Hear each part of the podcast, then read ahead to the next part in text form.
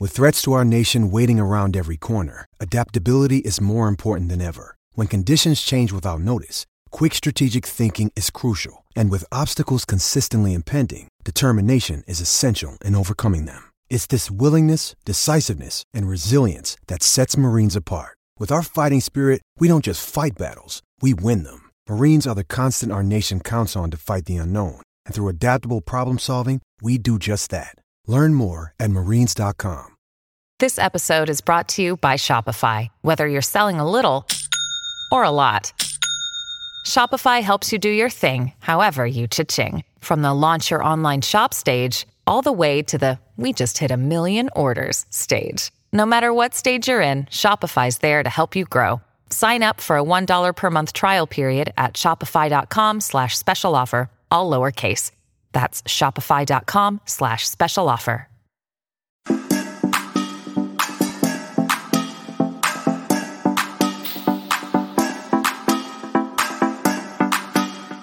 Blinkety blink, blink, blink, blink, blinkety blink, blink, blink, blink, blink, blinky, blink, blinkety blinky, blink, blinky blink, blinkety blink,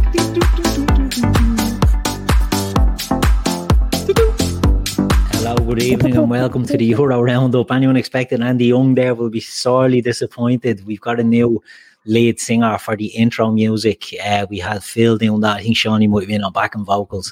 Um, Backstreet I'm- Boys, not right, Shawnee. yeah, that's it. Wrong direction. Um, I'm the host tonight, Keith, and we're going to just take a look back at the round of 16 games in the Euros. I'm joined by Phil Casey. Phil, how are you? The dream killer, as you now like to call yourself. I like that. In the place, new personality for tonight. It's Phil Seven on the mic. Well, the Oh, broken Jesus. mic. Look, Yeah, Yeah. over. Yeah, No, yeah. no, no, It's- he's in for a treat. Everyone, Phil Seven, the new Phil. Nike in the house, the works, and everything. Represent- I'm all- all He's for wearing it. Nike. Represent- He's Didn't Representing. even notice. Didn't even notice. sold out now. That's it. He's the corporate shill. Look, that's allowed. We won't. Uh, we won't layers, layers. for that. There's layers to this player. Tiramisu. Oh well, there you go. Um, I'm also joined by Sean Lawson. Shawnee, how are you? All good, mate. All good. Uh, all the way from Carrick on Shannon. It's uh, it's, it's you've done a good stint over there, didn't you? You're, you're putting in a good shift over. Is that in the west? Third year apprentice, third year apprentice here Yeah. now. Ah, Just it's- uh, one summer in Carrick on Shannon, then I'll be fully qualified. So That's Maybe it. they're Tell your grandkids about it that summer in Carrick on Shannon.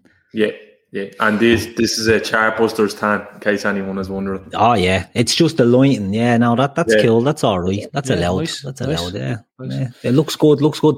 And from sunny Runcorn minus the tan, we have Chris Brack. Chris, how are you? All right, man has a son as well. It's Runcorn. Nothing, get- Oh, nothing, gets you rid, don't get that, isn't no, nothing gets rid of the chemicals. I suppose, yeah, it could always be worse, couldn't it? Um, last week, me and Chris done a show on the Euros, and we just had a chat about the games uh, and how it was going, and how the competition was sort of um, shaping up, and, and some of the runners and riders, and how they were falling. And a lot's happened in the last week since then. We've seen some big, big names go in the group stages and also in the knockouts. So we're going to go through all these games, and at the end, we're going to talk about who was being impressive, what teams, what players, you know, anyone that's really stood out um, in the tournament.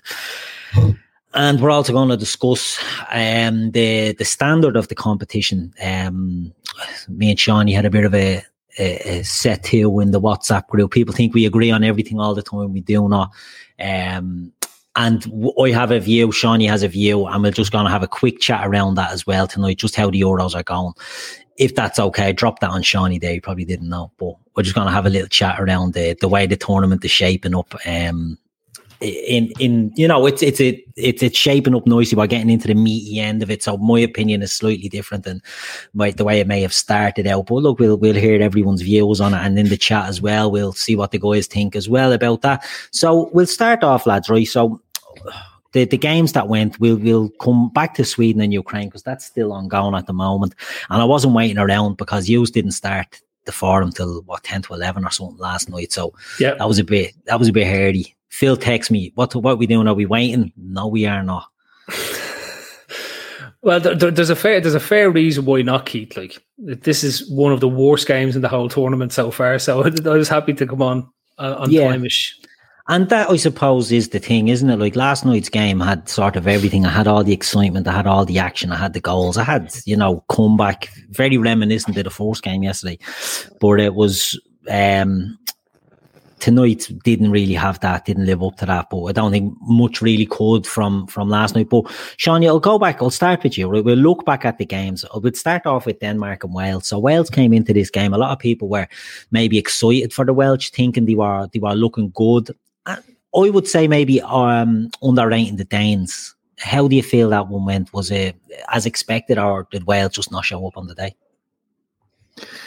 I, we played, we've literally like played Wales about six times, Ireland, Yeah. in the last two years.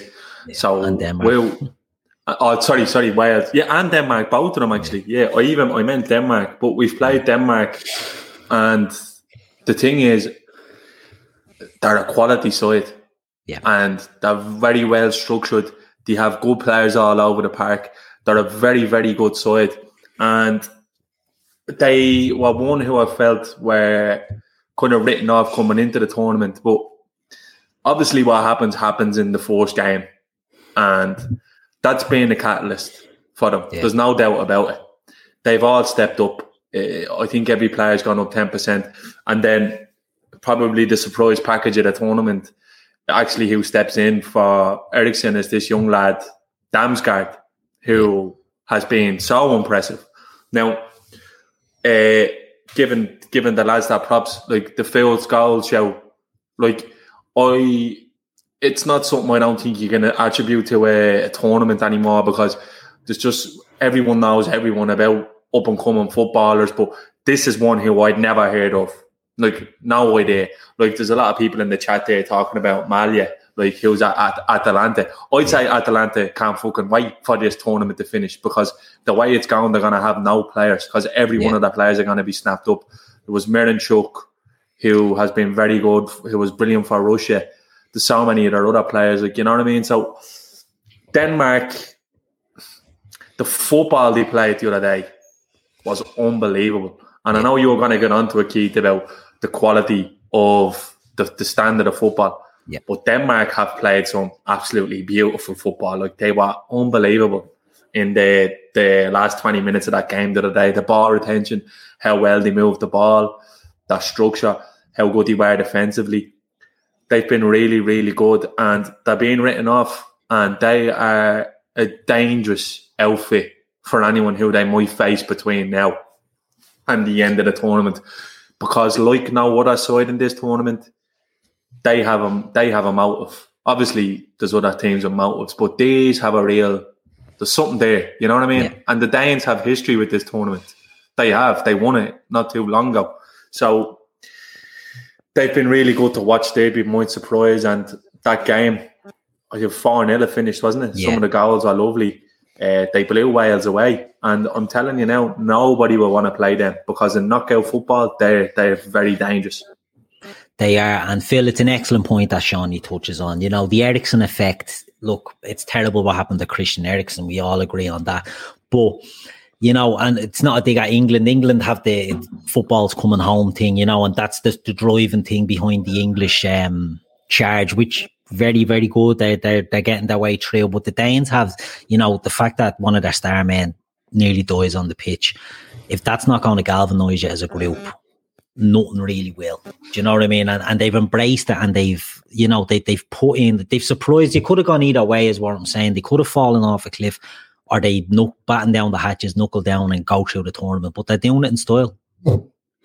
Yeah, look, I, I, as I, I said to you last night, the, the narrative for me in this tournament so far has been Denmark between the crowds in the stadium because of, of, of all the crowds that we see in the Hun- uh, the Hungarian stadium there, but they're just full of mad lunatics, right? Between anti everything in, in that stadium. But the, the Danes are proper footballing people, right? Um, and the Danes have their own issues in, in, in their own country, but they, they're, they're a proper footballing crowd outside of throwing the beer on the pitch because that must cost a bleeding fortune to go to a Denmark match, right? Because if you score after every goal, how many beers did they throw away to score, winning against And Denmark? it's, it's about 11 euro a point Yeah. in Bleeding That's what I'm saying. I Copenhagen. was in Copenhagen. It's not cheap, I'll tell you that. what are you doing? Score Oh, a how goal. good was that?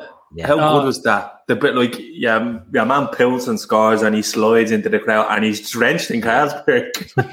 Well, I, I think for, for, for me, the Denmark story starts in the la- in the, that last game of the last round because they're going out right. Like this is the, you know you notice the, the, the, the you have Er- the Eriksen bit. They have to play the match. It looks like it, it could get off to a worse start in terms of everything that goes on. Even being forced to play on by UEFA in terms of being given the options either you forfeit the match and lose, or you go back out and finish it off. You know what I mean? Like it's it's it's just it's, it still seems madness. And then they go out in the next game, you know, brave hearts and all that type of stuff. But the, the, and I don't mean that in a euphemism. I've just realised what I said there. But like Yeah, then the, no. the then then the, the the the last game, it's a must win situation. It's do or die, and it looks like they're on their way out. And you can Yeah. just see the emotion in that crowd. And from there, going into the going into the Wales game, so the opposite was true for Wales. Like they looked, Wales looked to Bale. They look to um, whatever random players they have playing for them that should be playing like in whatever league they should be playing in. But like, they, Ramsey. yeah, Ramsey. Ra- who? Ramsey. Alf. Him. yeah. it's like, do you know what I mean? Like, they- but when you look at the Welsh team, they had their that their day in the sun was the last the last major championships that went on. You look at Bale; he's been playing golf. He's planning on going into the, the US Open next year or something that he can that he's interested in. And when they needed leadership and they needed somebody to turn up, there was nobody there. And the Danes just put them to the sword. And I thought it was of all the performances in this round so far, that theirs has been by far the most ruthless and the most efficient in terms of what they've done, and they've delivered what they what they need to do. Like you've got Bale, look at who's in goal, Danny Ward. The only thing Danny Ward's ever been good at is leaking teams to the press. You know what I mean? Like leaking teams out to the ITKs on, on Twitter. You've got I don't know who's play. I don't even know who plays in defence. Neco Williams is playing at left Ben back. Davies. Neco Williams. Not Air Ben Davies. The other one.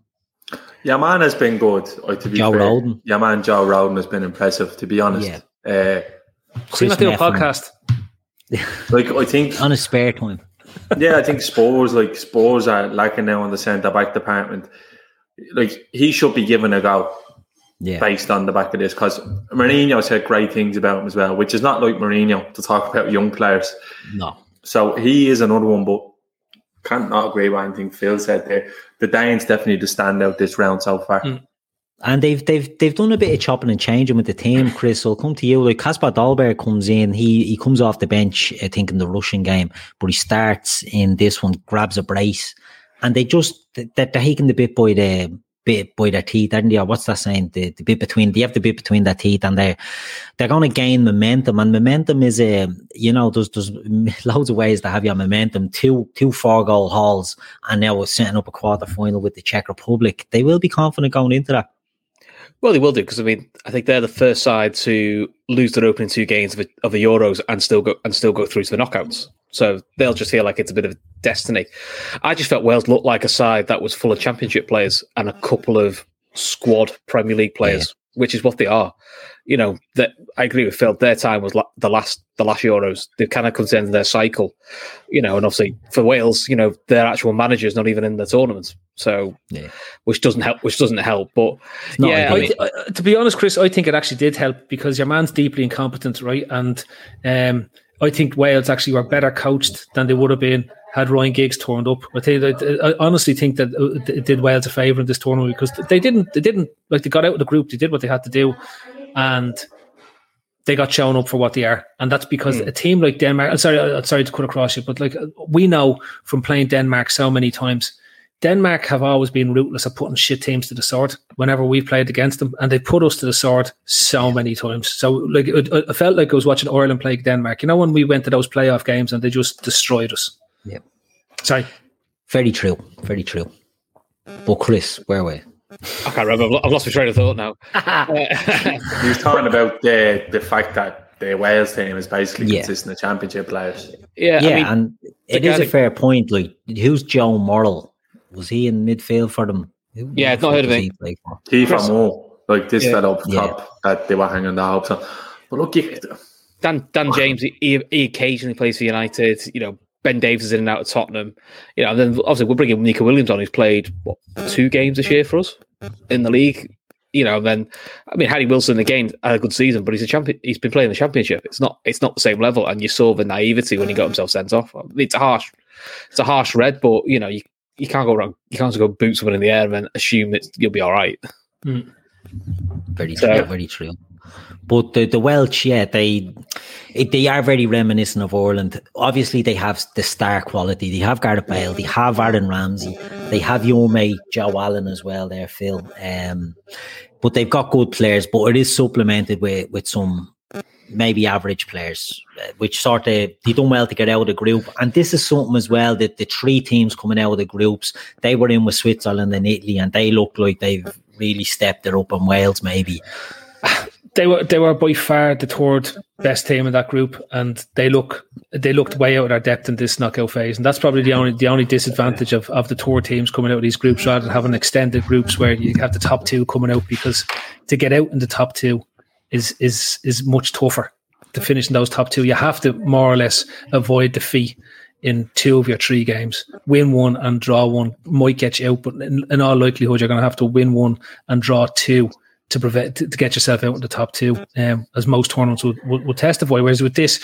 one one win or one win and a draw could get you out, or one win could even get you. Uh, out. I think where where did the worst third place finisher of, of the lot? Where, where Wales the ones that, that skimped in at the end?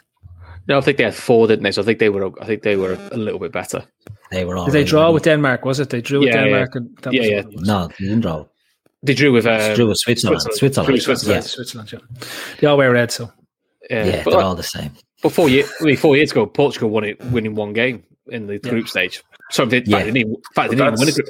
There was three draws in the case in international tournaments. Like, yeah, and we're, we're going to get on to it, and, and this is why I think, like, uh, and I'll wait until we get on to it. But England, oh, I know what like you're saying. for me. Yeah, no, no, you're like, right. You're right. Like, it when Spain won the World Cup they're arguably one of the best international sides ever. And yeah. they beat Chile 1 0. They beat Paraguay 1 Paraguay 1 0. They actually lost that, that first game to Switzerland yeah. in the groups. Like, it's about just kind of finding a way. You know what I mean? Like, they, they didn't perform as well at all across that whole tournament. And then they nearly go the whole way with the, the Dutch in extra time. Yeah. Whereas not despite Southgate. I know. Look, the lad said something as well last night on the show that you you'll never see a congregation of more shite managers in your life at, at a tournament because it's just the truth and it's not being negative. And I don't mind England to be honest with you. My beef with England is small sections of the fan base who I think are just fucking oafs, and that's yeah. look. Call me what you want, but that's just what it is. You get these fucking idiots who turn up to Millwall and the type of lads, you know, show up the football games looking for fights. That's that's my bag with England and the media. But this team, I'm not, I've no real gripe with anyone, even though they're led by Harry Kane. I don't mind them. They're inoffensive, figuratively and literally, because of the way Southgate has them set up. But they've just, like today, you have to give him his flowers. He he picked the team to get you to the next round, and they did. And it wasn't pretty, but only team, only one team really looked like winning that game today. And now they play the winner of this game tonight to play. Who who was who was in the Denmark? Denmark. Denmark. So they to play. They, if if they manage to make it past Sweden or Ukraine, which is fancy them there, they will have a chance at getting into a major European final. And yeah. look, you can't do much more than that, really, can you? Exactly. Um, Phil Shawnee is dead right there. You know, tournament football, it's not always about, you know, going through and, and playing the best football. It's about going through. That's the important thing. And some teams are maybe guilty of, you know, the likes of just Pete spoke about the Dutch last night flattering to the save, and Portugal are gone out, and Germany are now gone out, and France are gone out, and all these big teams have, have gone out of the tournament because maybe they didn't have that mentality of just get through, just grind their way through. Shawnee's right. England have a, a squad now. It's possibly one of I won't even say the squad itself because I know there's issues in the squad and players that weren't getting brought and that, but they've a pool of players there, a talent pool to draw from that rightly makes them one of the favourites for this tournament. But if in 30 years' time they win this tournament, no one's going to really give a shit about how they got through that group or how they got past, you know, Germany. And that's the thing that we sometimes lose lose track of. It's tournament football is is just about getting in, getting through the rounds, isn't it? Uh, Keith, I think we can go through the go toy by toy if you want. Well, I think we're better off framing this discussion properly because this tournament has been one thing, and one thing more so than any tournament since '98, and it's been the most exciting tournament to watch since '98. Right? Yeah. But it's been one of the poorest quality tournaments. I know, and I know this is the debate that we want to get into, but I think it leads on to the discussion of all the teams that have gone through and everything that's happened in this round of 16. And I think it's ideal to discuss it on, on the back of it, right? Because yeah we talked about Denmark and Wales, and Denmark's had the struggles getting out, but they look a different class of team to Wales, but they still look deeply flawed. We talk about yeah. when we go talk about the, the, the, the Spain game, like Belgium, they win 1 0 against a really good Portugal. So I think of all the toys that I've seen so far, the Belgium win is probably the most impressive when we talk about survive and and move on yeah. because they're playing one of the better standard teams, but they exploit the weakness at the same time yeah. because there's clear weaknesses in that Portuguese side. Um, and they managed to keep Ronaldo at bay, which very few teams have done in international football. Look at his goals record, right? So as as as things go, the more I thought about that Belgium game and the result on the back of what we discussed last night, the more it actually impressed me. Even though, again, going back to the England thing, Martinez is a terrible manager. He's a very average football manager when it comes down to it, right? Yeah. Um, and I don't want to I know we haven't gone through, but from my point of view, when we talk about Southgate, again, a really poor average manager, bad selections in terms of what he what he does and how he sets the England team up. But he's up against the German team, whose manager is probably six years past where he should be and should have been replaced at this point. Excellent and it's, point. And again, a, a flawed German team, they can't score goals. Germans' problem is executing goals. It's unbelievable that they've gone from Podolski and Klose to to two tournaments now where they can't tournament find the predators. They had yeah. players who were just predators in tournament. And every time but a German team has struggled in a major tournament, they haven't had a killer goal scorer. And again, Werner is like, I don't know what happened. Timo Werner at, at Leipzig vanished and was replaced by an alien, right, who's turned up in a, a lookalike. Dave Werner. Like, yeah, it's it's yeah. it's just it's it's unbelievable. Um, they, he must have well, got his contact lenses. Stuttgart, Phil, he was good at Stuttgart when he came through. He was an exciting player, and then he stepped it up when he went to Leipzig, and he looked like he was the, the obviously Liverpool Wellington, and he looked like he was the real deal. And now it's just, and this is the sort of thing, right? Phil's brought it up, and this is what we'd sort of been talking about in our WhatsApp group yesterday. Was I, I'd said, I think it's a terrible tournament, right? And Sean, is like, that, no that's way. a mad take, though. Like nine hours. Nine hours. but what's well, terrible? Well, that's like, that's the, that's what I wanted to that's what I wanted to clear up and sort of Phil I think has touched on it there. I did caveat and say it's it's probably the most entertaining, but so low on quality and it's but it's exciting. We, we well, well, that's that, that's true, and and that's that's a very good point, Johnny. Like, and it's well, I'd rather be entertained, right, than watch two really good teams no. like Spain and Holland in the World Cup final. No, we have a winner here anyway. This is great goal there. Nice from there, three minutes uh, in the extra time, injury time of extra time. But what I was, you know, you mentioned the Spanish going through and winning the World Cup. World Cup final was brutal that year. Spain and that was a shite Netherlands. That was great. Yeah, that. it was. It was shithouse brilliance. That was. Yeah, but it was shithousing. So it was, but it was tactical. Spain was such a good team. Yeah, Holland was, was, such a good team, and they were sort of tactics and what, what that's not for one, everyone. Yeah, but one thing that's not being brought up at all is the the conditions the players coming into this tournament are in. So yep. if you look at like group stages in, in World Cups or European Cups, the first game, nobody wants to lose. The yep. second game, nobody wants to, and then the two games in the group, a lot of the teams have to come out of shell to yep, to kind of and I think what's helped that is the fact that the tour there is there was tour play spots there for people to go through, so people are more expensive.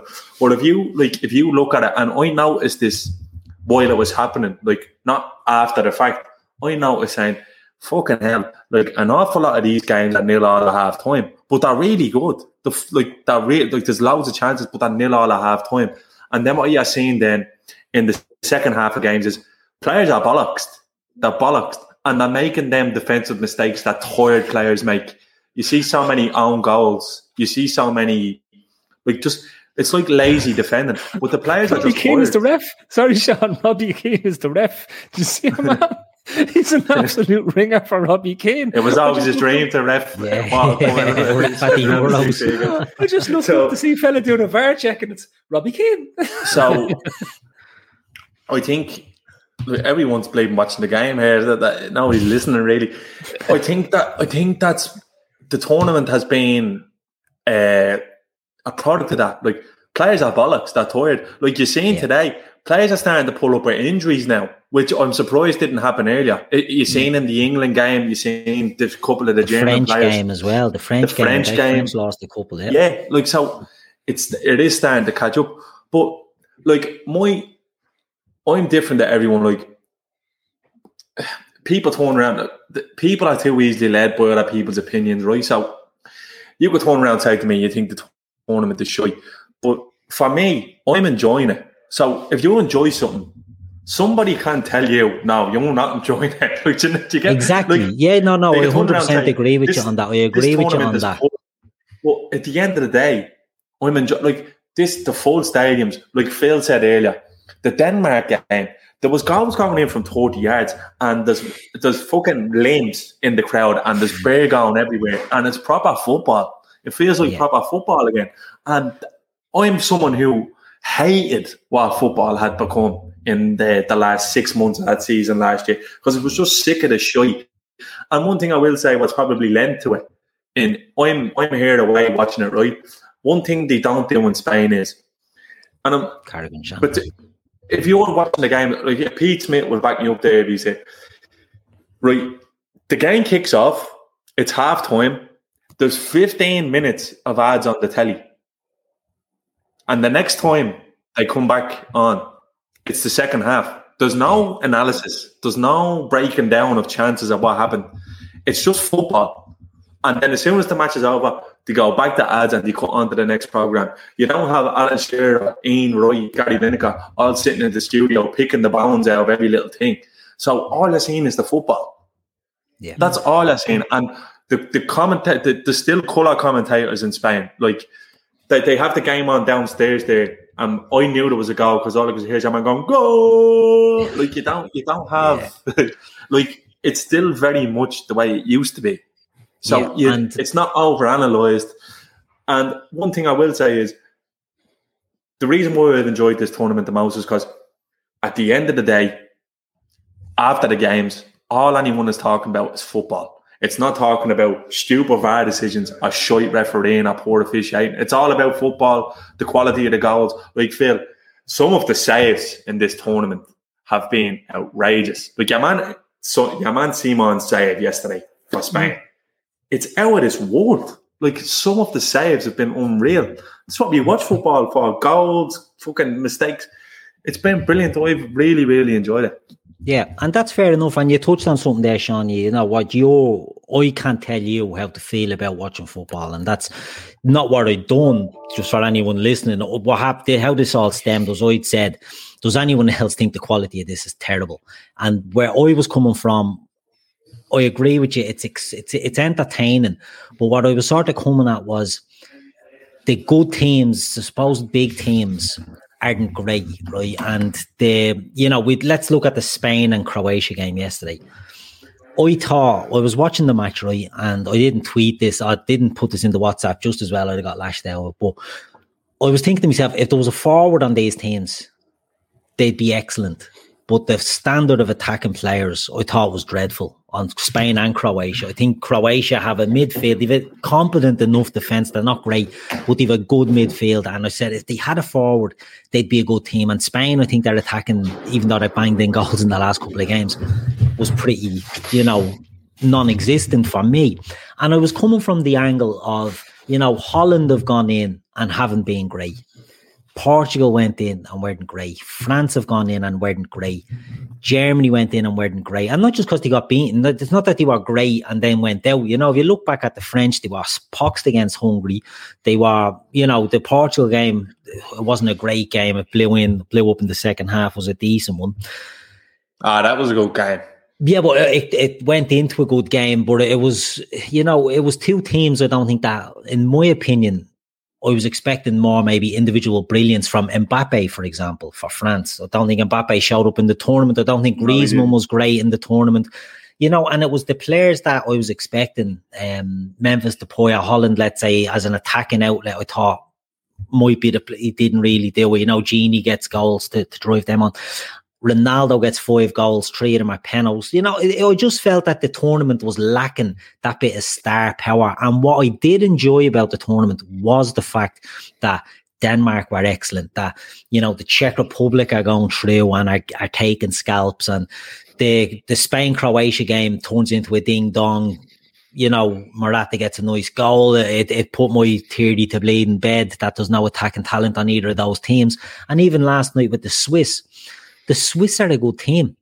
Do you know what I mean? And they they never say die against the French. So what what has been entertaining for me is there have been goals. There's been a lot of gaffs, but the weaker teams, they well Switzerland aren't in a weak team, but the weaker teams are giving it to the attacking teams. And to me, what I find is it's still that pandemic football, but with crowds. It's I think it's the bridge between the shit that we watched for the last year, where it was no crowds, but the football was a bit helter skelter. If you look back at the Premier League last season, you've seven goals for Villa against us. You've got Spurs hitting United for six. Leicester hit City for five, was it? There was yeah. games where there was a lot of goals going in, down to a lot of a lot of errors and a lot of what's, mistakes. What's made a big difference as well is the five subs. Yeah. I think that's made a big difference. Yeah, uh, like you just some of the some of the benches of the teams. Like Spain's bench yesterday was insane. Yeah, was England's today. England's today. Germany's today. And that's where it's being won. And one team you haven't even touched on yet is, and it's mad because I feel like you know better than us all, you saying great Italian teams. This Italy team is playing a type of football that you wouldn't associate with Italy at all. Yeah. Like free flowing attacking football. But it looks like, look, if you're a betting man, if you if you were told today that it'd be an England Italy final, you'd say yeah. But they're in a team where it's been shoddy defensively and shy defensively. Those two have been coming like I think Italy considered that fourth goal in 26 years against. Yeah. 14 games, like 14 games, and then you can see. And, and, to be fair, you know, uh, you, uh, England have been very solid defensively. The whole tournament is being built on being defensively solid. So that will get them so far. But what would make this tournament for me now is like one of these wild cards to pop up and do in England and do it. Like if Spain were to win this tournament, it'd be fucking bonkers because Luis Enrique, although we won a Champions League, is a reskinned Spanish Gareth Southgate. yeah. Roberto Martinez is a is a Spanish, another Spanish Gareth Southgate managing Belgium, managing Belgium. So the Southgate's all over the gaff. Yeah. There's like there's Mancini's definition and Mancini's Mancini, He's probably the Mancini best is the best coach in the yeah. tournament. Mm. By, by far has more pedigree than them all. And for me, in the end, I think that's what will make the difference. Yeah, it's an excellent point, Chris. Shawnee does touch on, you know, I've said the teams that haven't been good, but Italy have been the team for me who have been because they're the they're the best all round team. You know, you can look at them from the goalkeeper, the defense, the midfield, their attack. They seem to have the best balance and the best blend. Would you agree with that, or do you, is there anyone else that stood out in? You know, some teams were good in the knockout on uh, the group phase, and you might see it different in the knockouts. Are they the team that you think are the best equipped to go all the way? Because they play Belgium now in a semi final, and then uh, in the quarter final, sorry, and then Switzerland or Spain. They've a tough road to get to that final. Yeah, and they, they they seem the best one, the best ones. Italy in terms of how they're set up. What was quite good against Austria was the actual Austria game. Um, reminded me of when Liverpool beat Villa at Anfield. I actually thought Italy were quite poor, but Italy went almost like reverted to type. Was well, if we can't get this free flow of football to work, we'll go back to what we know, and we'll just be ruthless in defence and you know try and make hard. And Donnarumma pulls up a good save, and then your man uh, is it Chiesa, who I Federico yeah, every time I see him, um, he just looks, you know, the perfect sub for them. You know, he just seems to be, a, you know, a real impact player. Um, you probably fancy them against Belgium because the talk is Belgium haven't got uh, De Bruyne, De Bruyne. Hazard, isn't it? I, De Bruyne Starting to has a, break down. Now, the starting to break down. Now, the only thing that gives Belgium the edge, make it, it still helps Belgium is Lukaku still an absolute monster, you know, and he's. But I, my thing with Belgium is a bit like France. I looked at the, them defensively and just thought, I just don't fancy that defense at all. You know, that Belgian defense. I think you can you can get at it. The only thing that might let Italy down is I'm still not fully convinced by their strikers. Immobile, he's done all right. You and me, obviously, I've had many WhatsApp conversations about him. Obviously, he shook me up when he scored two in the first game. Like, but Immobile's never convinced me, and I just don't know what the other lad they've gone if the, the time's passed a little bit. Um, so Salenzi. that, that's it. Yeah. Yes, Lindsay, yeah. No, it's in, um, Belotti and Rossi, that's it. Yeah. Macaroni. but that them like they're still capable. Like They're still, yeah, yeah, still got, they just don't strike Belotti does firmly. nothing the other night and nearly gets goal of the tournament. Like Mm. that's the type of player he is. Like he's he's Inzaghi. Like literally, if he couldn't score goals, he'd be rolling out bleeding those in a in a some bleeding Fortunata somewhere in the middle of the round. Like that that's all he does. Like he Yeah. Whereas, just scores goals. whereas Lukaku's a bit a bit more involved, a bit more developed. I Uh, think like, he's really Italy's done in the world of good going to Italy. I think actually he's done his game in the world of good as well. Okay, Lukaku looked like he couldn't trap a bowling ball at United. Like couldn't trap a bleeding ball, ball, bag of cement. But he's really surprised me. Like, Well, something there, Shawnee, while you're talking about it, and it's it goes back to my point about the quality in this. Chris is right, you know, Immobile is not the, the the best striker, maybe. He's good for the system that he had there, but is Lukaku the once I'm looking at the team sort of that went through. Is he the only good sort of informed striker that's in the knockout stages? Or is there anyone else really? man, Schick has been good, hasn't he? Patrick Schick. Schick has been Yeah, good. Schick. He has been Four good. Goals. be. Yeah. He's been really good. And your man Excellent forward. Seferovic as well has He- been, and he's banging Yeah. in goals in Benfica. Like, people, Yeah, like, Seferovic is always there or thereabouts, isn't he? he's twenty or like- thirty goals a season in in His Portugal. His The goal doesn't move. Doesn't matter what bleeding mm. competition you're playing. in. The goal is out. Doesn't move. Do you get me? So the goals are the same size. Scoring goals is a habit. So here's That's- my take on, on why I'm I'm sort of in Keith's camp on this, right? Um, and this comes back to normally in a tournament, there's a fella who stands out and just blows the world apart in, in terms of the tournament, right? And there isn't, there hasn't been one on this. We've had we've we've had flashes of individual brilliance. You've had Pogba's wonder goal last night, and then you've got um his his dance, and that that dance alone fires Switzerland up. Without without Yeah. that dance, Switzerland don't bother their bollocks cutting back into that game, right? If he just if he uh, if he goes workmanlike, takes the yeah, ball picks back the ball up and goes back with it. and goes back, that It's like Graham, it's like Gra- it's like Graham Souness has walked in the room.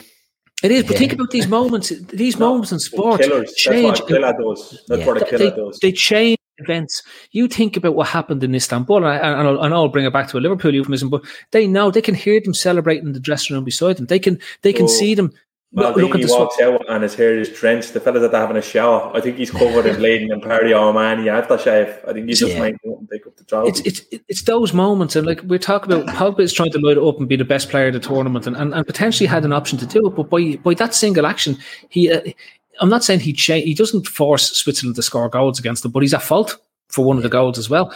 So then I look around the teams that are left. Like Sterling has a- has a shout to be player of the tournament because he's been electric for England. Of all the I think players, he's that- been terrible, but he's got the goals. What's the thing? I mean? If, that's- if if you look at, I mean, Keith's in the WhatsApp group I'm in. He gets absolute pelts of Sterling. But my argument always is, but he's always there when you need him in the crucial moments. Unlike, Mhm. to be fair, Harry Kane. I mean, all the all the papers around here now and all the online stuff now is Harry Kane's got his goal. Harry Kane's got his goal. You're going, yeah, but Sterling and Grealish and Saka were the Yeah, key. England's that's what- that's what- in this tournament have been John Pickford and Luke Shaw. yeah. Yeah, I, I, I'm looking at saying going back to your Lukaku show. The fella who's turned up and delivered and done the business has been Lukaku. Like he's he's come in as the as, as as the goal scorer, the big the, the big time goal scorer to score in those moments. You look at Spain. I don't see. I, I see a lot of players who have played well in in in individual spaces in games, and not one player to, to take that team by the balls. I would. I think Thiago in that team, alongside Busquets, could have lit this tournament up the way the span, the amount of possession the Spanish have, right, in, in terms of what he could do. But of course, Enrique is, is too intelligent and, and doesn't play him right. You've got He could have saved you them. at- He could have saved them half an hour extra time if, if he just uh, put Yeah. Thiago for the last 15. Because what we saw in the last 10 games for Liverpool, 15 minutes ago, if you've got a lead, Thiago's a nightmare because he, just, he doesn't let you get the ball back.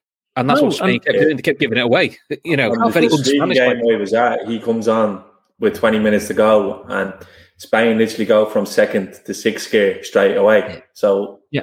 uh, like this is the part. Like Enrique is the anti Southgate at the same. Southgate says all the things that the fucking the, The press want to hear. the Yeah. lads, you would not believe the the stuff that Enrique is coming out with over here. It's mental. Like after the first game, they turned around and said to him, they said to him, like, he never gives away his teams. He goes, Well, I'll tell you who's going to play the next game. Morata and 10 other players. And he's like, But like a bottle of cava that's waiting to be opened. And when it does, nobody be able to stop us. And everyone, like, the fella's gone to a bit off the pitch in the last couple of years. And I think he's, he gets a bit of a pass because of that. But he's come out with an abhorrent amount of shite. Like, the reason why he left Ramos out because he wanted to be all about him. You know what I mean? And someone big like Ramos, That's what they need, though. yeah. But There's no leaders in the Spain team. No.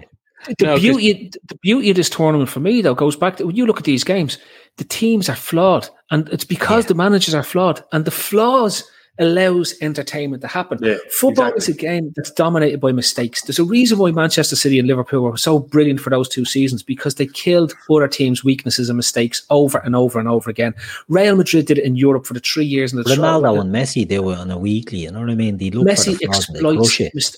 Suarez. He creates a pinball in front of him and is always the one that comes up with the ball and scores goals.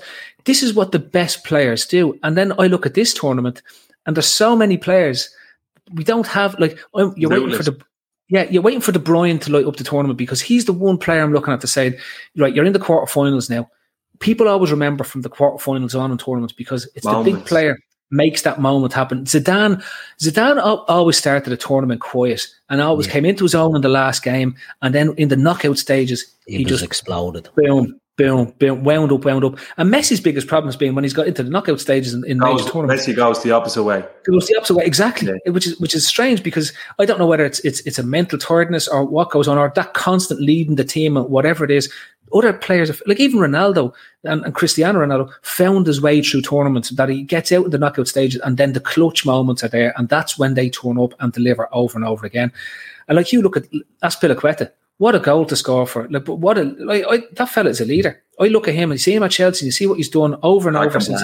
He's, but he's a leader. And hmm. these teams, the teams that have leaders, and I still look at the English team and say, who is the leader? Like He's on the I- I bench. think- that's that's that that's my biggest concern for this England team because so far everything. The key point is they haven't conceded. Right, they haven't been in an awkward position. There hasn't been a question asked of them. They couldn't as get the ball yet. for the first 10 minutes today. And literally what happened was the three boys in the middle of our Germany were out on their feet after a half an hour. Yeah. And that, like, that's just uh, not ripping it away from England because they manage the game. This is Yeah. one thing that England team does very well. That game management is superb. That game management is superb. Now they've relied heavily on on Pickford, who's had a really good tournament, but that But he hasn't been overly tested, has he? But when the he, but thing. that's that's the team. He's done. He's done the basics right, which, to be fair, yeah. His has always been thing the is- critic. Has always been his, the criticism. of it. criticism is concentration. Yeah. And I think the what separates the elite from the good goalkeepers is concentration. It's Mm. not having to do it for 85 minutes and then being forced to make a stop and then making that stop. So that's what he's done. He will let them down because he does, he has a rick on him maybe. Whereas this Donnarumma fella, I don't, massive. I don't get him. He's 22 years of age and the fella looks like he's about three stone overweight. Yeah. And he looks like I'd say he wouldn't even have to train. He just type of just shows up. The arrogance of him for Yeah. for a young fella. And that's that's the difference. Like Yeah. big players like that with Italy have leaders all over that. Like Insigne is a little fucking Yeah. ball. He's Yeah, a terrier. leader. He's a ter- he leads for Napoli. Like he carries the, the, the way they are with the fans. He carries that. You have Bonucci there. You have Chiellini there. You have Verratti, who's another pitbull. Like in the crunch time, this is where they come up. I still think England might be a little bit green behind the ears, like that, a little bit. Royce, Phillips, they will be exposed by elite That- players. And that's this is where Southgate has a decision to make now. Like, Well, if Henderson's not fit now, Mm. he shouldn't have been brought because in and out training, getting minutes. Henderson he- has to play next game for England because If- this is if- where if he's big fit, moment. if if he's fit, for me, it should be Henderson and Phillips. To me, Rice has actually been pretty piss poor by his standards. Yeah. Yeah, but the big challenge for England, and people laugh, is this. This is going to be the first game they play now, not at Wembley. So they've actually got to get used to, which they haven't had to get used to before, is they've got to travel and they've got to play in Rome. So it's going to be hot. And England, historically, in hot weather, struggle and Well, suffer. London is not fucking. London is warm enough as well. yeah, but Remember compared to played compared to yeah, but we'll see it's Ukraine. So again, that's going to be a tactic for England. Are they going to do the sit back, or are they going to go back to the back four and What's try he going to do? Like, he has to take the game to Ukraine now. Yeah. So what's he going to do? That's very. That's not very Southgate, is it? I mean, Yeah. the logic would say you play a back four, you stick Grealish one side, Sterling the other, Kane through the middle, and then play a midfield three of probably Rice. Sorry, not Rice. Henderson, uh, Mount. Henderson, Mount, and um, Phillips, because Phillips is more progressive. And then fullback wise, um, I would have started Trippier because he's probably more attacking than Walker, but it looks like he's pinged his hamstring, so it'll probably be uh, Walker. And then Shaw left back because Chilwell's just not in the But side the- at all. Like the knives are out. I said, like as soon as Southgate doesn't win this, the knives He are out. Oh, he yeah. gets, he gets the Spurs job. It's a Spurs job, yeah, by default, yeah.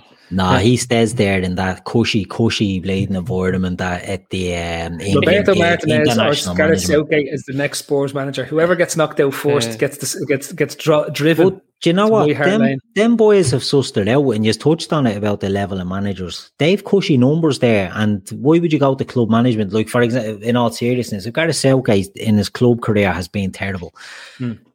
And international management has suited him because he's a he's a company man, isn't he? He's um, like he's a, a jobber there for the FA. If he goes to Spurs and they're under pressure and he's gone, do you know what I mean? So he's looking at this and saying some managers are suited to club football and and some are suited to international. And suited to international is a bit of a, a damning with faint praise, isn't it? Because it's you know it just means that you're maybe there- not there- as mentally is a- strong for the club, the day to day stuff. But then there's the flip side. There is a skill to being able to get your team team set up, get right, but you only see him once every three months, and that's it. Mm. And that's kind of a it's kind of getting the balance right because you've got to be. You can't really do like the um, Mourinho thing where you like you know piss everyone off and throw them all out the bus. You've got to kind of carrot and stick a little bit. He's also quite lucky. Southgate. Well, lucky is not the right word. Is he does have options, whereas probably a few years ago England was like we have our main eleven, and then we had like Jermaine Jenas and other lads on the bench. You kind of go, we're on the bench, but we're never going to fucking use them. And if we do, we're fucking struggling then because we haven't got anywhere else. Whereas at least now we're going, you know, debate now is Sancho still has never played yet for England, which is like, tomorrow, tomorrow will be gas because they'll be in overdrive. The media will be in Oh. overdrive. but that's where world in motion and it's coming home on all day. Fucking Exactly. Baddiel and Skinner are gonna make some money on bleeding royalties. I'd say they're rubbing their hand. They don't care what Yeah. happens now for as long as it goes on. But- that's where I'm a bit like um, ambivalent with England. I have been for years. It's like if they win, great. I'm generally like, yeah, great, they won. Uh, but they don't win. It, it doesn't. Ruin, it doesn't ruin my day. I kind of go, oh well, maybe next time. And that's kind of how I've, I've been with like that for England. But it is the little Englander section that you have. Unfortunately, they're quite a vocal minority and they're really oh, irritating. Feel me fucking- And you know what? Yeah. The match director seems to know exactly where they're all sitting because Yeah, he yeah, yeah. He's home in on them. them all, all the time. Again, And I It's do not, hard. it's not hard. You just have to look for all the fisherman hats, and then you just zoom yeah, in. yeah, yeah. But But you, I mean, social media is a horrible place anyway. But it, we've just beaten Germany, which is a side we've only beaten. That's only the second time we've beaten them since nine, since 1966. We've beaten once in 2000 when we were both crap, and this time. So it, you know, beating a bogey side is always a good thing. But it's literally some of the vilification, vile stuff you see on social media. Thinking, well, this is why I have an hate you. You know, this is why people go, I can't be asked. I don't want to be associated with this. You know, vile things people are putting up. You're like, going, what's the point? Shawnee it's- touched on it it's not earlier. just- Enjoy it's the win. Enjoy the win. Enjoy the win. base It's not just us. There is a minority. Like like I said, I don't really have any bone with the, Mm. the England team. It is a minority. Like the, the same. Like you think about fella who's playing Doncaster Rovers. Yeah. can't This believe is his his luck. time to shine. This Yeah. is his, Yeah, this is his moment. He's I- going out, and that's just that's that's know, I have- tribalism in football. But like, if you think it's just us who vilify the English, now ask yourself a question, and I'm being deadly serious here, right? In people in the chat or anyone who might comment afterwards, and you might not like it. Why is it that every single international tournament or even any away games in Europe, England go away, that fans get battered. They get battered wherever they go. They got battered in Poland. They got battered in France. The, the Russians told them, we're actually going to come looking for you and we're going to batter you. And that's what happens because that's, Rep- reputation, that's the follows you. reputation you have. Look at the fucking idiot Chelsea fans at the Champions League final. Down on like they can do whatever they fucking want. City fans as well. You're you're taking you're it's a big mix, a big pool of all of them putting together. What do you expect's going to happen? I'm sure there's a, a, there's fucking plenty of decent match going England fans. who Well, are- but but it's I, this I- small minority, and I don't buy that. I don't, I don't buy it. And, and the thing for me, and, I, and I've said it out loud, and I was called anti-English, and I thought hate the Brits and all that type of stuff. And it's Do we true. have to mute you, do we? No, no, you No, don't. no, no, It's, no. it, no, it's true because it's it's. it's but I, I don't see that as a small minority. I've been in stadiums with England fans, and it's the majority. And people don't. It's, Nah, it's not. it's not fair. It There's is, no way. It, it is because There's you no can't way. you can't continually have this as an issue at specific games in a specific place over 35 years. And I've been there in those crowds and I've seen the difference.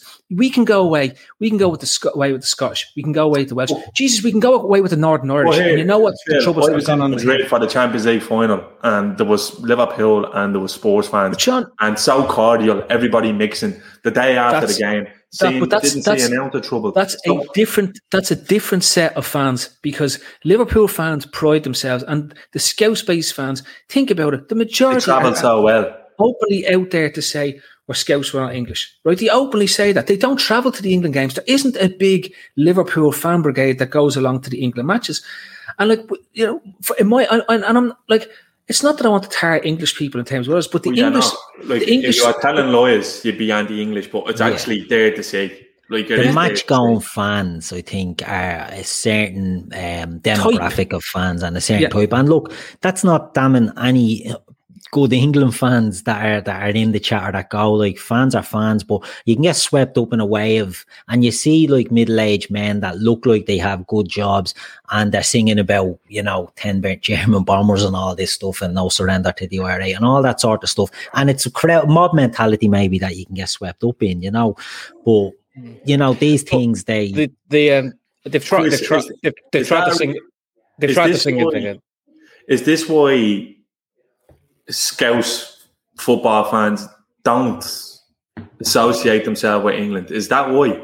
Uh, I wouldn't know, mate. I'm not, um, I, I, that's what I As a gather from. As a Liverpool fan, As a in fan- Yeah, I, mean, I think that's the thing. Is also it's also probably culturally how Liverpool fans feel they've been treated by the, the media, the establishment. so Yeah. So there's a bit there's a bit of an anti thing. That obviously there is the, the whole Tory thing, but I would also say, and this is probably not going to make me popular, is the Scouse not English thing. That look, each to their own. That's fine. But there is also the vilification of oh, you're an England fan, and it's it is like oh, you're a Tory, you're a knobhead, you're this, you're Yeah. that, and I'm also like you can be a Liverpool fan and an England fan if you want to be, and if you do, you do. And I don't. But I've seen a lot on round going well, where it feels like people are getting vilified for being an England fan, and I'm a bit like, well, you can be if you want to be. I mean, I'm quite. I'm not out of England either way. They went, they went. Well, you know, Yeah. but unfortunately, uh, you know, Phil says you know the people who see in the stadium, you know, it's still a minority compared to what the whole of England fans are because not every, majority of England aren't knobheads like that. But if you want to go back to it, the FA, you know, they're all they're all Wembley club ticket holders because you have to be part of this Wembley club to go to England games. Not you're telling me you can't find out who the lads who are singing, yeah, the stupid IRA songs, the Yeah. the World War Two songs. Could you find them? You could. Why don't they? They probably make up a lot of money, but Yeah. you know that's and that, that's where it's the balancing act. Um, you know, and the, the but the media don't help it, and we know the type of media we're talking about aim at that demographic and whip them up because they know it'll work and it sells papers, and that's kind of what it is. So my thing with England's always been they, they've always sort of I shot themselves in the foot. Always, where you've always looked at who you brought in or what they've got, and you looked at them going, yeah, but what we've got, that's not going to work. Um, but there's also the thing of a little bit getting above yourselves with England, like, oh, we've got all these players, we're going to win it, and I think it pisses people off. yeah, yeah, I think that's why people point and laugh when it doesn't work out. Like, yeah. look, England are probably the only international team who aren't allowed to be optimistic because they all get tied with the same brush then that that they're and all this. But that, that should be like barring the manager, and I'm gonna give them praise. Barring the manager, like that's an unbelievable squad of players. Like, mm. let's be honest, it really is. Like, I think that's where the frustration is because with the amount of attacking quality, people, I think fans were thinking it would be nice if we were a bit more yeah. attacking gun ho. But at the same time, they, I'm a bit like they have a manager who's inoffensive. They have, mm. but again, it's I'm watching that match today, and you see the carry on in the crowd, and you're like going, "These are fucking macro wonders." And look, I'll say the same for Rangers fans. Like you seen the more that after they won the title, mm. it's it's it's just they're all killing each other. Like, can I, John, can I just pick up? Did, where, like, I, I need to be educated in this because I can't really say too much more about it. But I just want to know where the idea going to a football match and looking for a scrap came from. Yeah, like it doesn't goes, make sense. It's completely alien to me. It's completely alien. Like I watch documentaries about how where fashion came from, like Lacoste and all of them, mm. to Sergio Tacchini, why they're famous in England because the Liverpool fans who went away on away trips Whipping all came back with all this designer gear, and this became part of the culture. So yeah, Liverpool, Liverpool TV did that when it was um, there's what the rivalry Liverpool and Man United, and they're both saying like yeah. how they used to uh, interact, going, "What's he wearing? What's that?" And that's kind of how that changed how, how well, people dress look how well the United look at how well the United fans travel. Yeah, but, all but over Europe. I, no, can, can never just, any issue. Can I just jump in because it's it's it's very rare that something that I have done in my life um, comes in on, on a very practical hooligan. No, I, wrote a thesis on um, ah.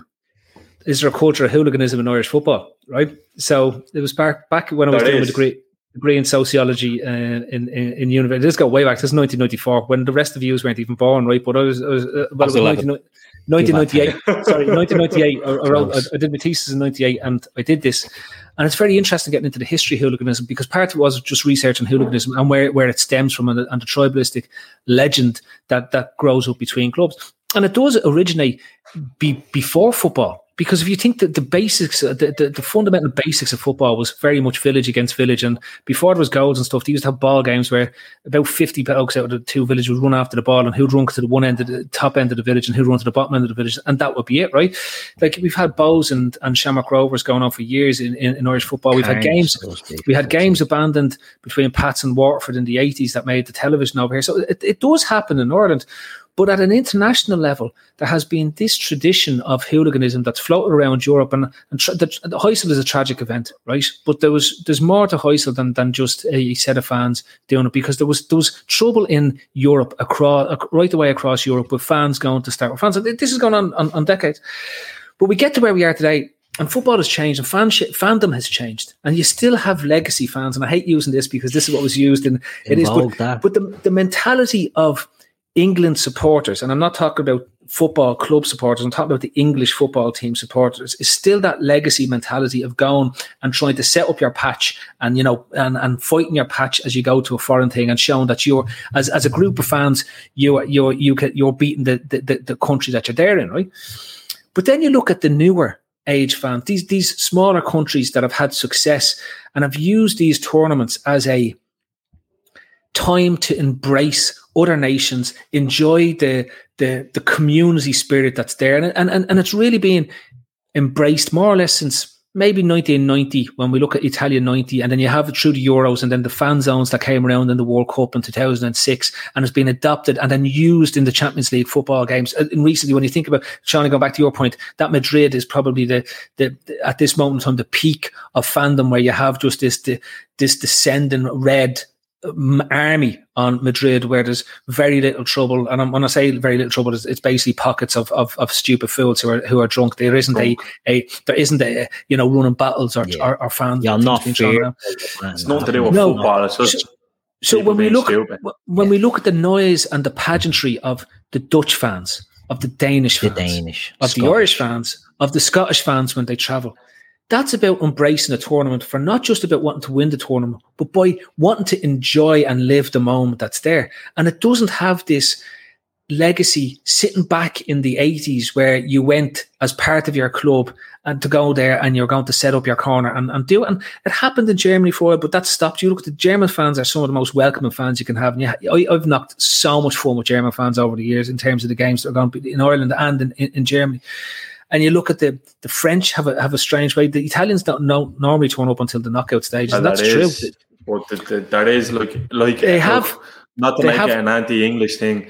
Like yeah. you look at Italy, you have the the Napoli fans, the Lazio yeah. fans, and the Roma fans, and you only had to look at what happened outside Anfield with yeah. the Roma John, fans that, that, that walk around the city centre with golf clubs. Like, correct, but and, that doesn't come true at, at, the international level. This is my point. In, that, in, Roma, Lazio, that, it's the whole fascist thing. Oh, I know we don't want to get into politics, but that's that still no, no, lives I, on in but the likes po- of Roma and Lazio. But my point like, is so, that that doesn't come true at the international level, right? It's very bespoke. The English thing continues at the international level, and like in reality, the, t- the, the most violence that they seem to have at these games is when they go to the Eastern European countries who still seem to have a similar type of mentality in the fan sets. Like you talk about the Russians waiting for them and telling them they're going to yeah. do this to them, right? You talk if they go to Hungary, I'd imagine there'd be killings in Hungary, Serbia, where you have this battle hardened Polish lads and they go home to punch the head off each other, and then literally yeah. they be in the canteen having coffee with each other, and like your team, my team, but they come in and they punch the head off each other. But when the Euros was in Poland, there was none of that. Yeah, mm. it, it yeah. was so. There's the partisan element with the family side, the, the spirit of the game that still exists. I just don't understand how it's still like I always attribute it happening. I didn't realize it was going on that long in Ireland Phil. I just thought I was allowed a Muppet to watch Green Street, had it on DVD, What's and showed up Stone Island walking around wearing Stone. I, I was, at, I was at a match abandoned in Richmond Park. And, yeah, yeah. Oh, I was at a match abandoned in, uh, in, Richmond Park in '85, I think it was, between Waterford United and Pats, and there was a running battle between the Waterford United, about seven Waterford United fans who turned up for it, and about eleven Pats fans. The police were on the pitch and everything, and that was like as a kid, that always stuck in my head. And I remember my dad grabbing me and bringing me out. Now but we set my dad end up in the, the abandoned match in Lansdowne Road as well. So you can see a pattern starting to emerge here, right? But like it's a, I'm probably the wrong person. Just don't go to a match with me. But when when I look at this tournament, part of the reason why this has been joyous is, is again the teams are flawed, but the fans that are being let back in and the games where they're hosting these big matches, the fans that are there, the Danish fans, the noise, the passion, enjoying it it's the right way. It's it's that, that it's just bringing that tournament alive. It's bringing back those memories of the Germany tournament. That that, that Germany 2006, the tournament was pretty shit in the knockout stages, but was great in the in, in the group stages.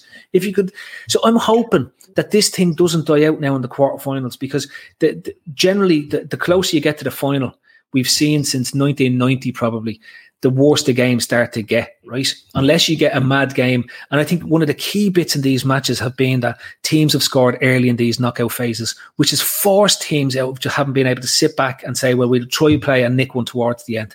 Once a team scores early, and it's great when the underdog scores early because that means that the big team has to come out. You look at Switzerland. Switzerland score early. That forced France right? That forced France to disallow the, the, the penalty save gives France an, um, a merciful kick up the arse and they look like a team for 20 minutes. And then they then they then they fall on their own sword. You look at Spain.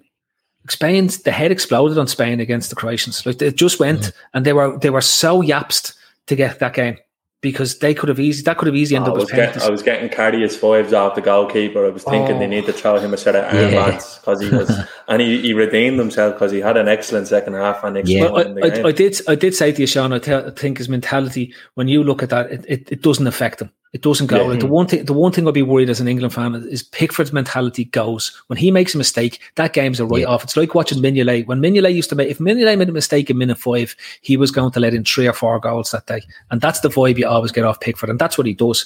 Um, the, different, the difference in Pickford at the moment has been his um, his mannerism because uh, he used to have the Joe Harts about him. I always thought where you, you would see him before a game, he would jump up and down, screaming, back, banging his head and all that. You know, he's thinking like, you know, look like something off meme machine. You're going, what? You know, he needs to chill out. Whereas fair, he's a lot calmer.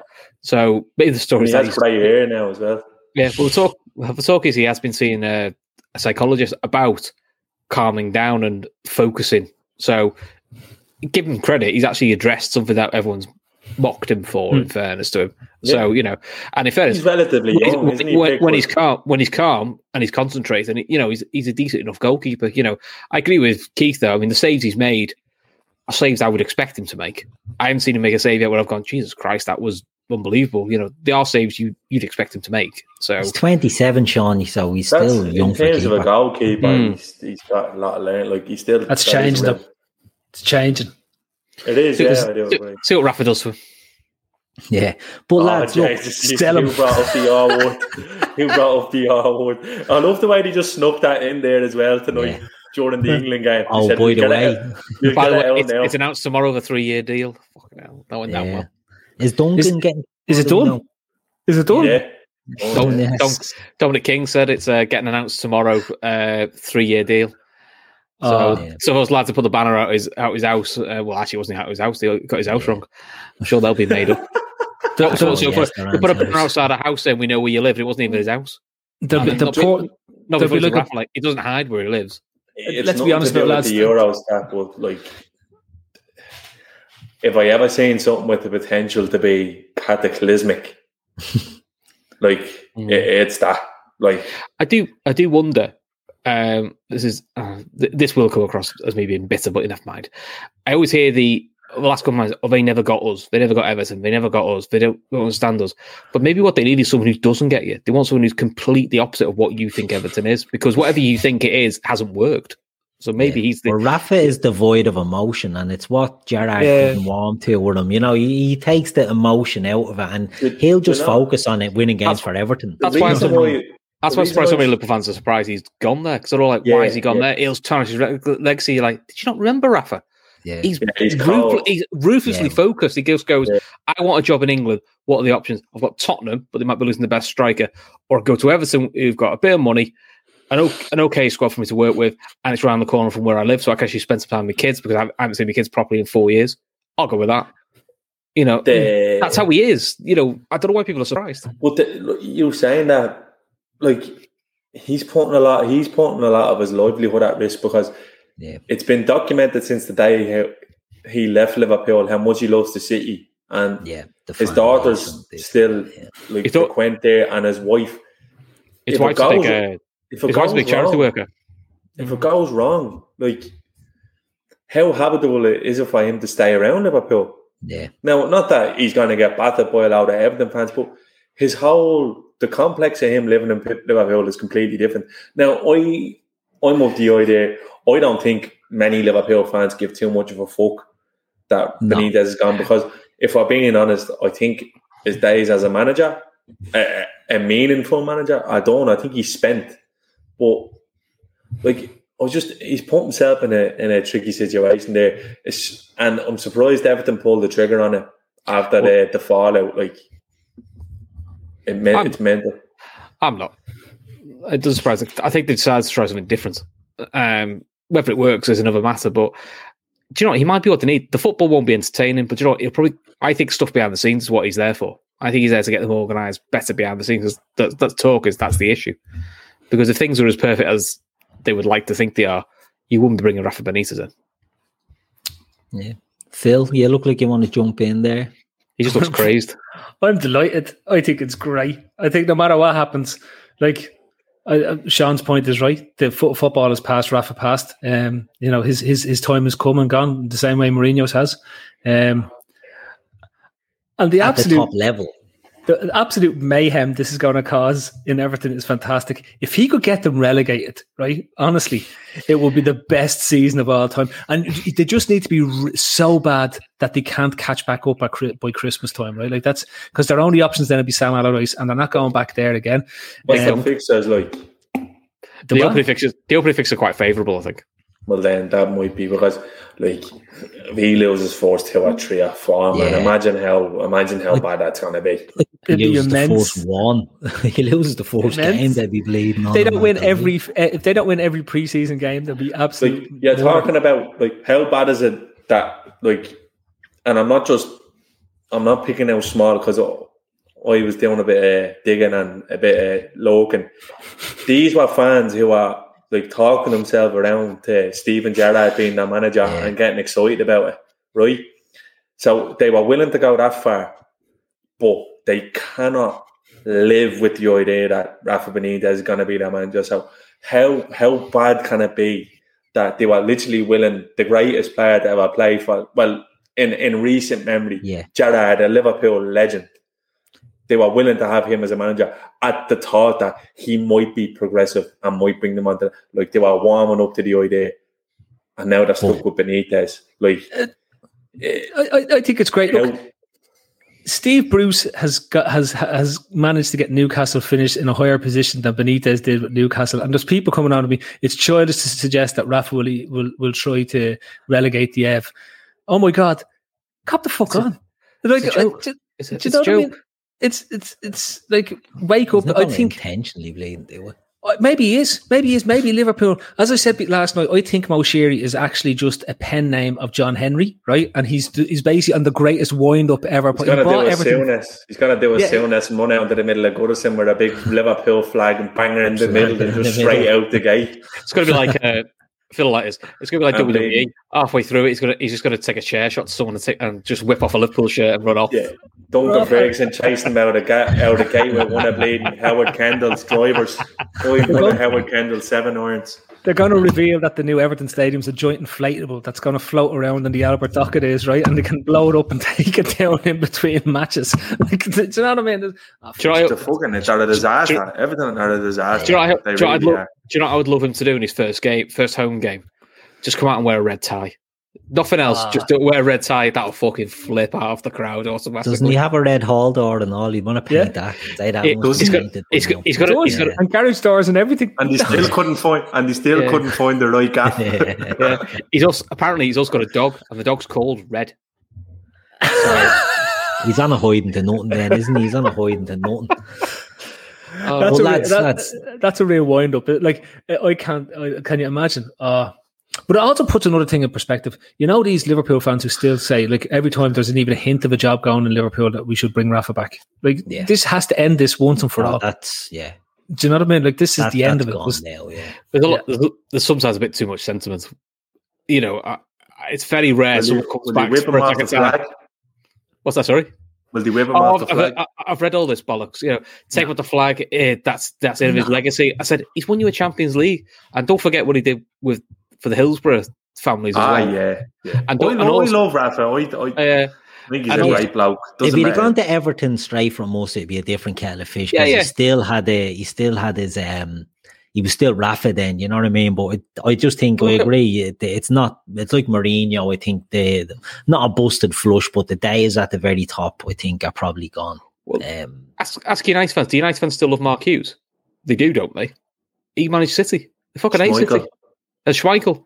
yeah. You know, it's it's happened for you know. you- Arsenal fans still love George Graham. He went to Tottenham. No, they- he- he to Tottenham when they weren't obviously the top they are. yeah, we didn't were a couple of years ago. Did It's a good almost job. like when But- someone but- obviously but it they pay happens. millions a year in salary that Yeah. sentiment goes out the window. Yeah. It's almost like that's not a Who'd have thought? Yeah, who'd have thought that money, money Yeah. talks?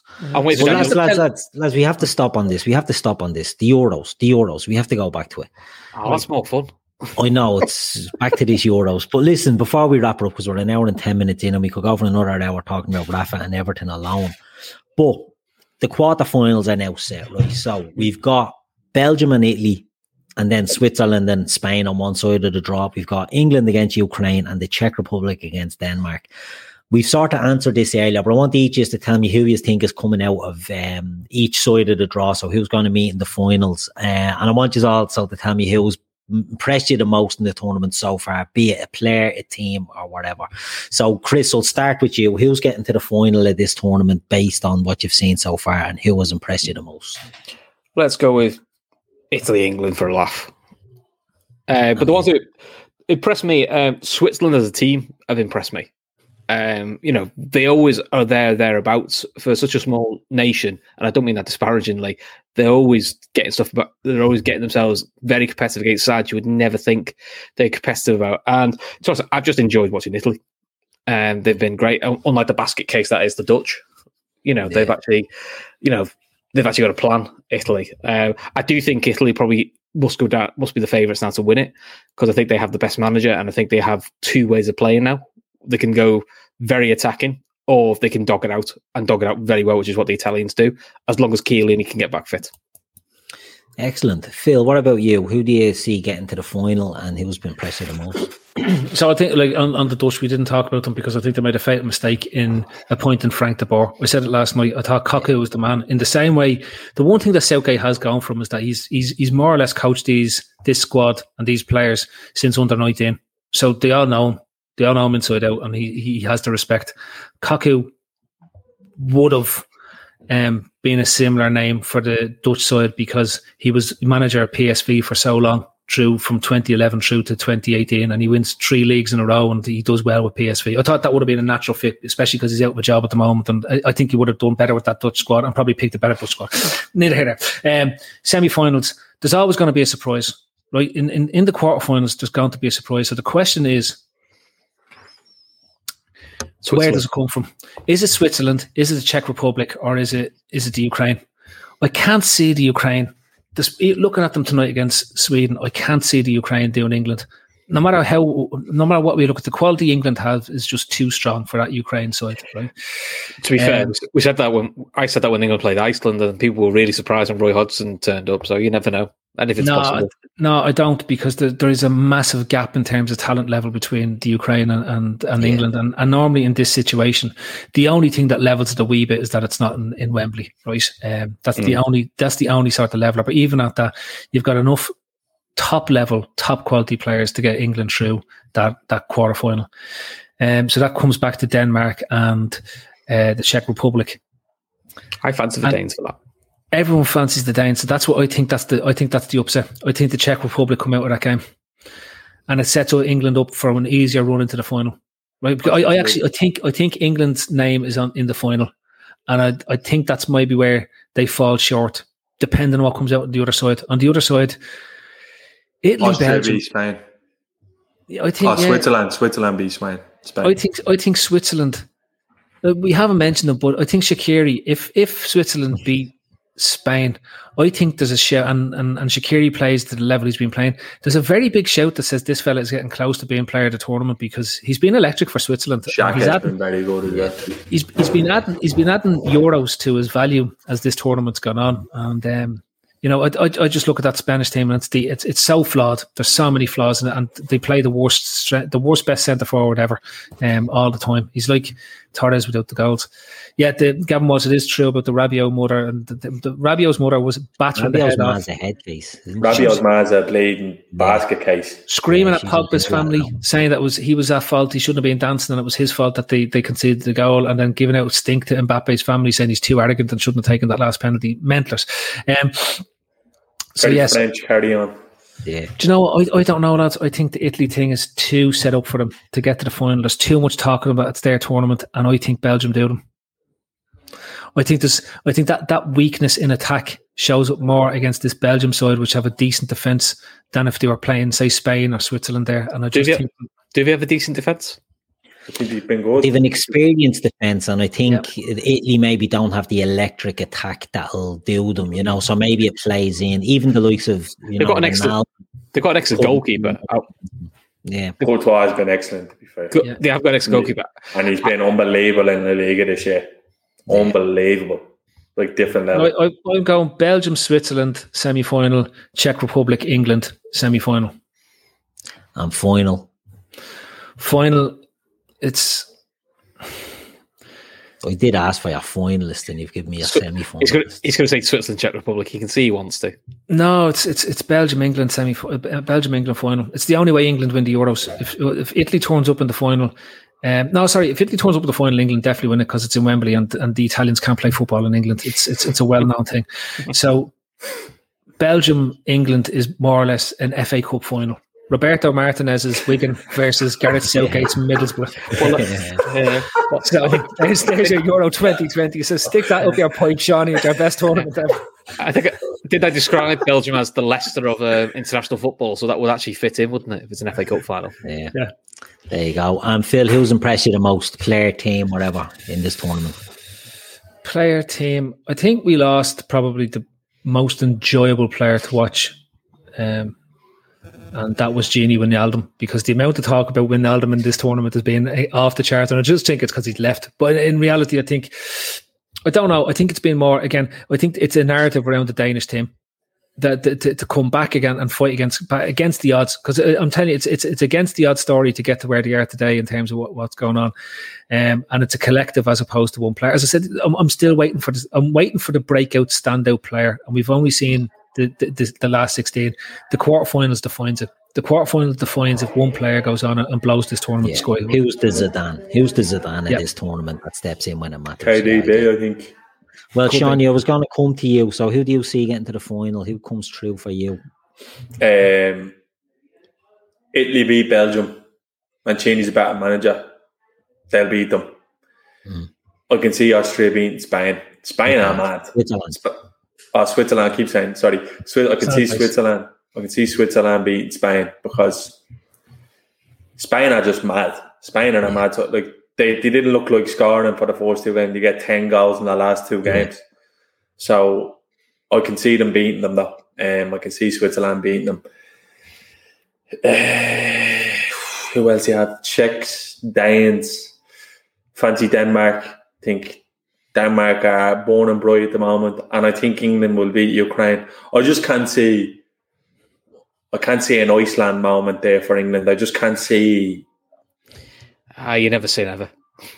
No, I can't, because They're I- too strong, I think, on the bench. They can. You, Yeah, yeah. you, you would think so, wouldn't you? And we haven't got Joe Hart in goal, which is always a bit of a winner. Yeah, and Shev, Shev, Shevchenko, like I honestly thought he evaporated. Like Thanos snapped him after in Istanbul. Like he, I seen him there celebrating tonight, and I was like, He's not ace though, is he? No. Yeah, he looks. He, he looks the same. He looks the same now, which is really annoying. Question. on um, Dem- Dem- quick question, on Denmark, because you'll know this, Sean. Is Simon Kjær? Is it? Is he? Is he fit? Because I know he I went think- off, didn't he? I think he will be fit. Because he's the I he will talisman. be For, he's Yeah. he's the he's been the key for them. Him and Schmeichel, but him especially has really gone up a level. The standout for me has been your man Spinazzola. Like Shout. what a player! Like you talk about Fields Gold. It's hardly Fields Gold on every single team now in Europe wants him. Like he's been excellent. And we said it the other day. Like number tens are dying in football. You don't see any t- your traditional number ten anymore. Yeah. But these creative fullbacks, they seem to be popping up all over the place. And look, we've seen Figo running games from the wing. Like Zidane played left mid for Madrid in the Galactico era and ran games. But we're actually seeing fullbacks now. Like Spinazzola is the forwardest man forward for that Italy team most of the time on that left hand side. And he's just been he's been unbelievable to watch. Another one who's been really good is that Damsgaard kid. Like pure Andre Arshavin vibes of him. Like just lifting it up. Like and he comes in for Eriksen, which is the the the interesting part. I- Italy win this tournament. Italy win it. But I know Phil says about playing it. They can turn up. If there's a group, there's a nation of fuckers who don't give a bollocks what's going on in the crowd. It's this Italy team, full of little arrogant bastards, little arrogant that. Pigs. It's not even about that. They just they, they go to England and they just they, they turn into wallflowers. That's what happened It's- last game. It's a final. I just like it. They've too much quality. Like that's what I think. Yeah, I, I my I have the same opinion. I think Italy, England get to the final, and I think it's a stinker, and I think Italy come out on the the the right side of that. Um, but I think England have done well, and I think they will do well. I think they'll beat Ukraine. I think they'll have enough for Denmark or for because I think injuries are going to catch up on these other teams, and I think England's Squad. reserves are Squad. just so high quality. The squad is so such high quality. Apart from I the centre think they can. Well, the centre backs, but you know, if they keep their relatively fit, Hmm. They can bring in. They've enough attacking players, I think, to change things, and I think. England will come through that side and Italy. Um, again, Johnny's a great shout there for Spinazzola. He's been brilliant. Him and uh, Maehle as well off Denmark. You know, fullbacks, attacking fullbacks playing on on their their wrong side and still impacting the game. You know, it's it's great to see. But for me, the best player, the Italian midfield, I think have been excellent in this tournament. I think um, Jorginho. Locatelli, Jorginho.